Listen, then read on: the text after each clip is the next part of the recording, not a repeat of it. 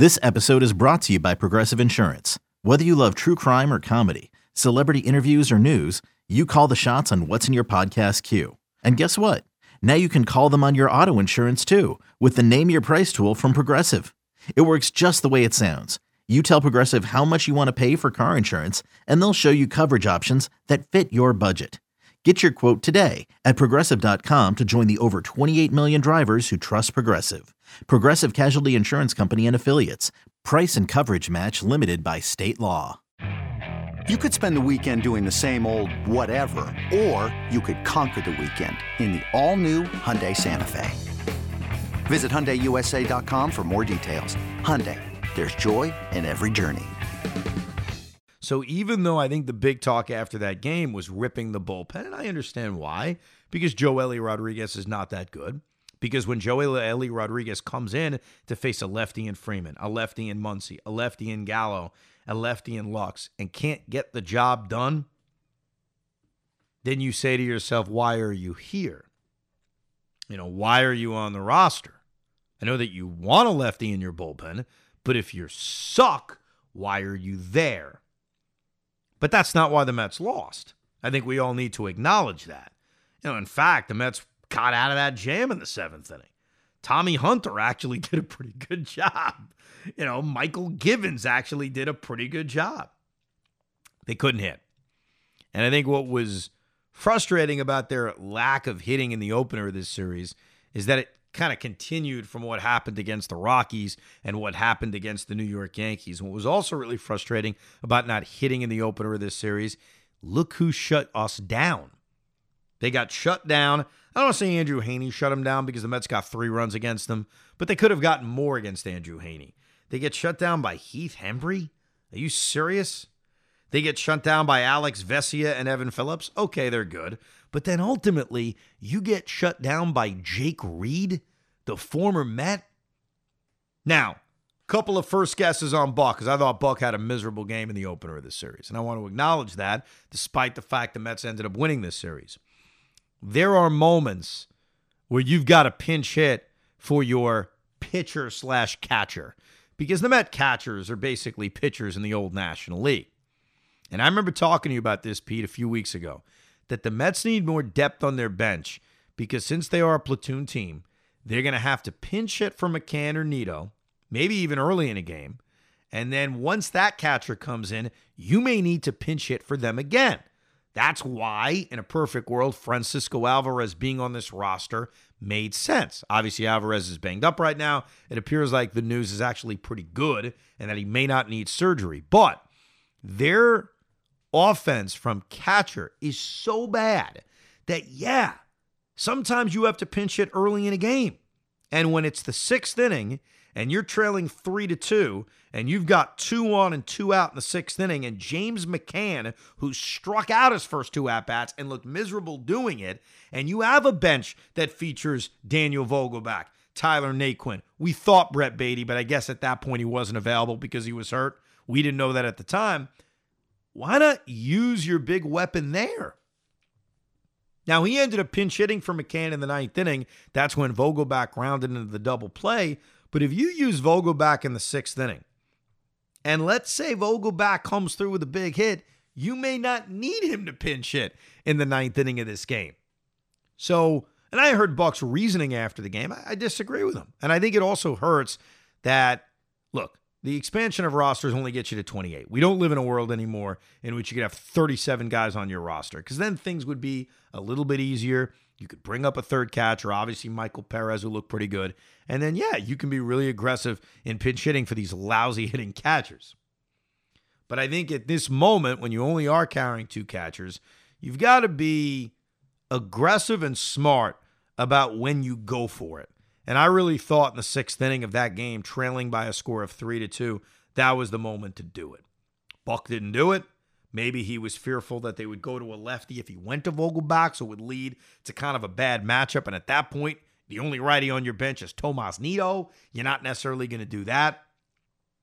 But that one frustrated me because I think in the sixth inning of that game, it was at least a moment. It was at least an opportunity. I have a question for you because I know we talk about like McCann, Nido being dead spots. and and it, it's true. They really totally are, are are dead. But how early is too early? Like, say if it's like the, the, the second inning, and you got like bases loaded, two outs, and McCann's up. Are you thinking about already doing a pinch hitter because you know how, the likelihood of him getting a hit in that spot is not likely? I mean, that that that's got to start to be consideration. No. Yeah. No, it gets tricky. I agree with you. It gets really tricky because everything I just said about the sixth inning, you could argue in the second inning.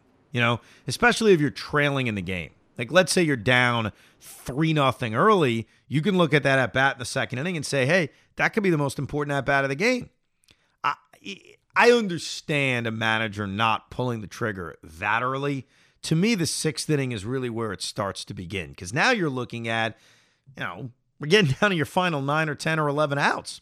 In this case, you're down to your final 10 outs. I, I would just, I would structure this roster differently in terms of this. Number one, Mark Vientos would be up here. Even if he isn't replacing Darin Ruf as the right handed inning DH, he gives you another right handed option off the bench. So you can be aggressive in pinch hitting. But the thing I would do, and I've mentioned this before, is that the Mets are built in a way in which they pitch really well. And a lot of their starting pitchers go deep into games. And Buck has a circle of trusted relievers that he uses, which means you don't need eight or nine relievers out of your bullpen. You don't. Like, they called up Adonis Medina, and I understand why. Why not another arm? But I think when you've got 28 roster spots now because of roster expansion, I'd lean towards two extra position players off my bench not necessarily needing a pitcher who I may not use. I mean, think about it. We've seen guys in this bullpen go a week without pitching. We've seen Trevor Williams go a long time without pitching. Now they're thinking about using a six man rotation, which they're at least going to use this turn, excuse me, this turnaround. But when you use a six man rotation, you could push Chris Bassitt a little bit more. You could push Max Scherzer a little bit more. So if I had a bench Hoff that was structured differently, like I had more guys coming off my bench and a third catcher, then I think you can be more aggressive in pinch hitting early in a game. It's tougher to do that when you don't have as deep of a bench.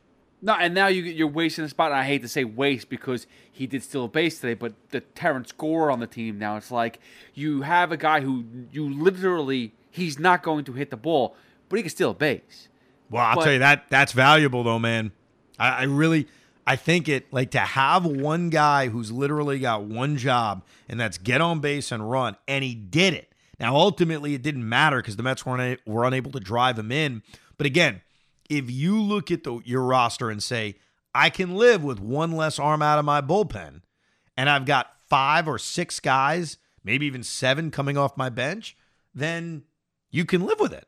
I the the Mets are. I know we're in the American League world now, where there's a DH and I'm I'm certainly getting used to that. But the Mets have a lineup that features enough guys who should get pinch hit for. There are a lot of lineups in Major League Baseball where nobody would ever be pinch hit for. It's like, well, what the hell do I need a bench for? I don't need a bench. I'm never going to pinch hit. There were a lot of Yankee teams back in the day that were like that. This Met team is not like that. You've got a DH platoon, you got a third baseman that still can't hit, and you've got catchers that can't hit. So you've got three spots in your lineup I know third base, they don't ever really pinch hit, but you definitely have two spots in your lineup in which you're going to use guys off your bench. So, is it ever too early to pinch hit? I think the the way the game is going will also dictate that. I think that'll uh, play a big big part of it.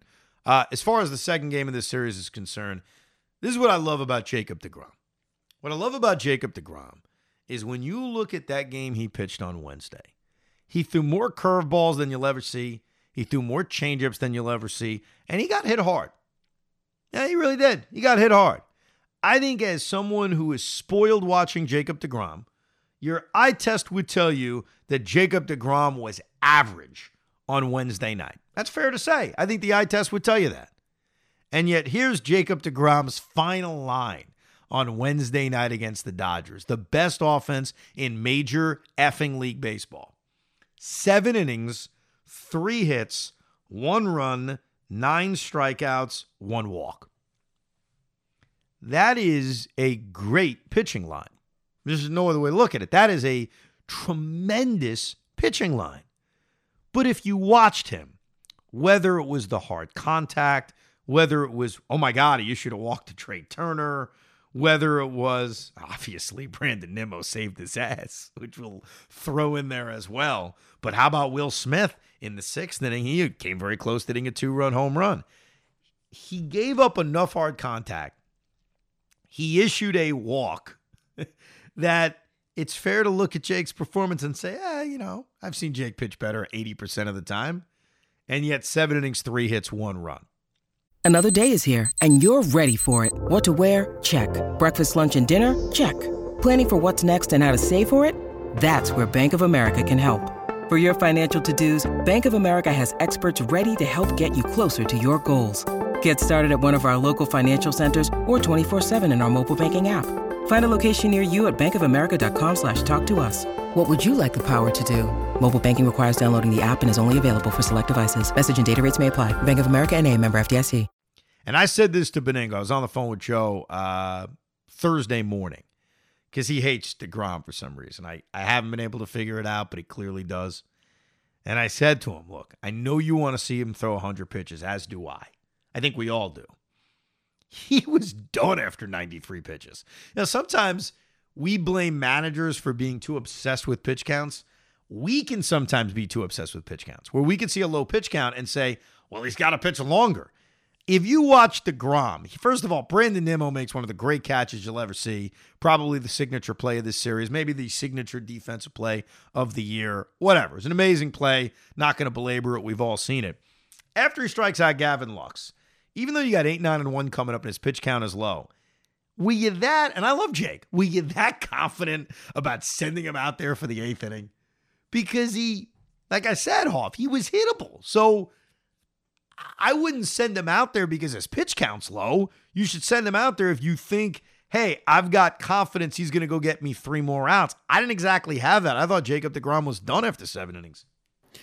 Well, again, the only other thing is though you have to look at to see what the bullpen situation is, and again, when you just laid it out, Ottavino has really been reliable, and then Edwin Diaz is amazing. So, if you believe in them, then you can make that move. If you don't feel as comfortable, I'd almost prefer a spent 93 pitched Degrom for one more inning. Yeah, look, if the choice is a spent Jacob DeGrom or Trevor May, we're all going to say, give me a tired Jacob DeGrom. I think what's important is that it appeared DeGrom was tired when his pitch count was in the 70s. And I think by throwing 100 pitches, by throwing 95 pitches every six days, hopefully he doesn't tire out when he's in his 90s. So now I'm not saying necessarily that it was him. I guess I jumped to the conclusion of him being tired. If you listen to DeGrom after the game and, and certainly watched him, it was just bad location which you could say was because he was tired or it was just mechanics, simple mechanics. Simple, I didn't execute, which was Jake's answer for why he gave up so many hard hit balls. But I think the more he pitches, the more he's going to throw in the mid 90s and get over 100. Maybe the more he can go deep into a game, and we won't be saying to ourselves after seven and 93 pitches, all right, fine, take him out. All right, fine, get just move him on. But to your point about what was available, you knew Ottavino was available, you knew Diaz was available, and so far, look, Diaz and Ottavino have been great. It's really tough to kill these guys. I think we're all waiting for the Edwin Diaz blown save. I heard a lot of people say, and I didn't subscribe to this. I wasn't negative like this. And like I mentioned, I was in the ballpark for it. That because Timmy Trumpet performed Edwin Diaz's theme song, that somehow that meant he was going to blow the game. I heard a few people, I heard Loogie say that in his show he did with Trista Crick. I, Joe said it to me, bro. I, I had this terrible freaking feeling because Timmy Trumpet. And I'm thinking to myself, look, Edwin's going to blow a game. He came very close to blowing the finale of the series. Very, very close. But I don't think that he's going to be affected by Timmy Trumpet playing the trumpet. And if anything, the result was the opposite. Remember, he comes into a one run game against Trea Turner, Freddie Freeman, and Will Smith. The th- three of the better Dodger hitters. Obviously, if Mookie's in that conversation, it's the three best Dodger hitters. And he he barely broke a sweat. He was great. But this negativity, and I, I look, sometimes I'm negative, I admit that. But that negativity of thinking Timmy Trumpet's blowing a trumpet, that means Diaz is blowing the save? I don't get that off. Ev, listen, you know, I, I wasn't there ye- uh, yesterday, Wednesday, but watching on TV, the electricity, the Nimmo catch, everything was working in our favor. And you're right. You know what? In typical fashion, we've seen Endy Chavez go and make an amazing catch, and then they don't win. Uh, you know, they don't make the, Yeah. the, the, the Carlos Beltran strikes out. But we've also seen the Baxters of the world make a crazy catch and then we get a no hitter from Johan Santana. So we have to start thinking of those way. We have to start thinking of the positive way, and that's what it comes down to. I'm sick and tired of the negativity because you're right. I, I saw Joe the other day too. I still see a little negative tone with the Mets. It's like, oh, we what are- we're watching an amazing season right now. They, you're right. This year, this series means nothing besides uh, two more wins in the column, but it was an incredible like that atmosphere was ridiculous, and to even think for a second that that was going to be a blown save, I, I can't even believe that because I, I was, I that's that's can't happen anymore. Just Wow. can't. It's look, Diaz is going to blow a save. That's I will make that prediction to you. Stop that. Stop. No. But that's not that's not being negative. It's just most Reality. human beings who are great are human. And Diaz has looked human, by the way, over the last few weeks. To his credit, he hasn't blown a game, but he's been shaky. He's had some shaky performances. He's had more shaky performances recently than he had for a while. So I think ultimately he's going to blow a save. I don't think this is going to be a Brad Lidge season, even though Diaz has already blown saves. But you know what I mean? Like I don't think it's going to continue being perfect, but I also don't think that the live musical performance was any indicator of it. If anything, the live musical performance is where sports is going. It is about entertainment. And I've heard a lot of owners say that. You want fans when a game is over to say, I had a great time, I want to come back. And for me and you, it's just win. It's as simple as that. But for a lot of fans, it's more than that. And what the WWE has done so well at WrestleMania, they always have like a live musical performances performance of one of the intro songs. So like back in the day, Triple H would come out to you want to play the game, you got to play it like a live performance by, you know, whatever artist did it, I forgot. I Motorhead. apologize. Motorhead, thank you. You're welcome. So I can see that in baseball. I can see it where let's get a live performance of the walk up music of our cleanup hitter, or a live performance of, in Diaz's case, our closer coming in, you know, or here's a live performance of Simple Man as Jacob DeGrom warms up. I don't think it's crazy. I, I think it's great entertainment. You're right. The electricity in that building for really all three games was outstanding. And it's to be expected. The Mets are in first place. They've been in first place most of the year. I think sometimes it takes a while for fans to say, I got to go to the ballpark. Because, you know, at times the Met attendance was a little disappointing. I mentioned that about that Brave five game series. But this week, the place was packed. Now, there were Dodger fans there. I acknowledge that. Good amount of Dodger fans there. But I think the Met fan is enthused. How can you not be? There's a team right now that, as we sit here today, is 84 and 48. This is the second greatest regular season we've ever seen. They're still on pace to win 103 games. My dad hates that phrase, on pace. What does it mean? The Mets have maintained their pace all season long. They've been in that 103 win pace. That's part of what's been amazing about this season. They've been incredibly consistent. They haven't had a bad month. Think about it. Look, go through the Met month by month record as we enter September. I happen to have it in front of me. In April, they were 15 and 7. That's a 682 winning percentage. In May, they were 19 and 10. That's a 655 winning percentage. In June, they were very average. They were 13 and 12. Actually, the worst month they've had by far. That's a 520 winning percentage. They were outscored by 15 runs. Weird to think about that, but that actually happened. In July, they was 17 and 8. That's a 680 winning percentage. And in August, they went 19 and 11. That's a 633 winning percentage. They have been the model of consistency. But yes, this place was electric. The crowd was into it. It was really, really a fun series. And, uh, you know, an important series because every game matters when the Atlanta Braves are breathing down your neck. The other thing that I thought was really impressive is that Pete Alonso was awful in this series. And I love Pete. We did a comedy event with Pete a few days ago. I think Pete will admit it. He breaks his bat sometimes when he's frustrated, as he did again in this series against LA. But Pete Alonso in this series against the Dodgers went 1 for 11 with a single. He was 0 for 4 with runners in scoring position. He struck out, off the top of my head, five or six times. He was bad. But think about that. The Mets' best, most important offensive player was dreadful in this series, and the Mets won the series. And how they win the series, and this is the part that should excite us because this is what the Mets are going to need to do to win a World Series. As much as we bitch about the DH or bitch about the offensive catcher or talk about what this offense has done for two weeks, here's what makes the Mets special. And here's what they're going to need to do to win the World freaking Championship. They played three games against the best offense in baseball, and they gave up eight runs. That's it. They shut down the best offense in baseball. And they did it with their ace, they did it with their number three, and they did it with, well, not that Taijuan Walker was great, but a guy who may not make a postseason start. And their bullpen, outside of Joely Rodriguez, was mostly really good, led by Adam Ottavino and Edwin Diaz. That's the formula.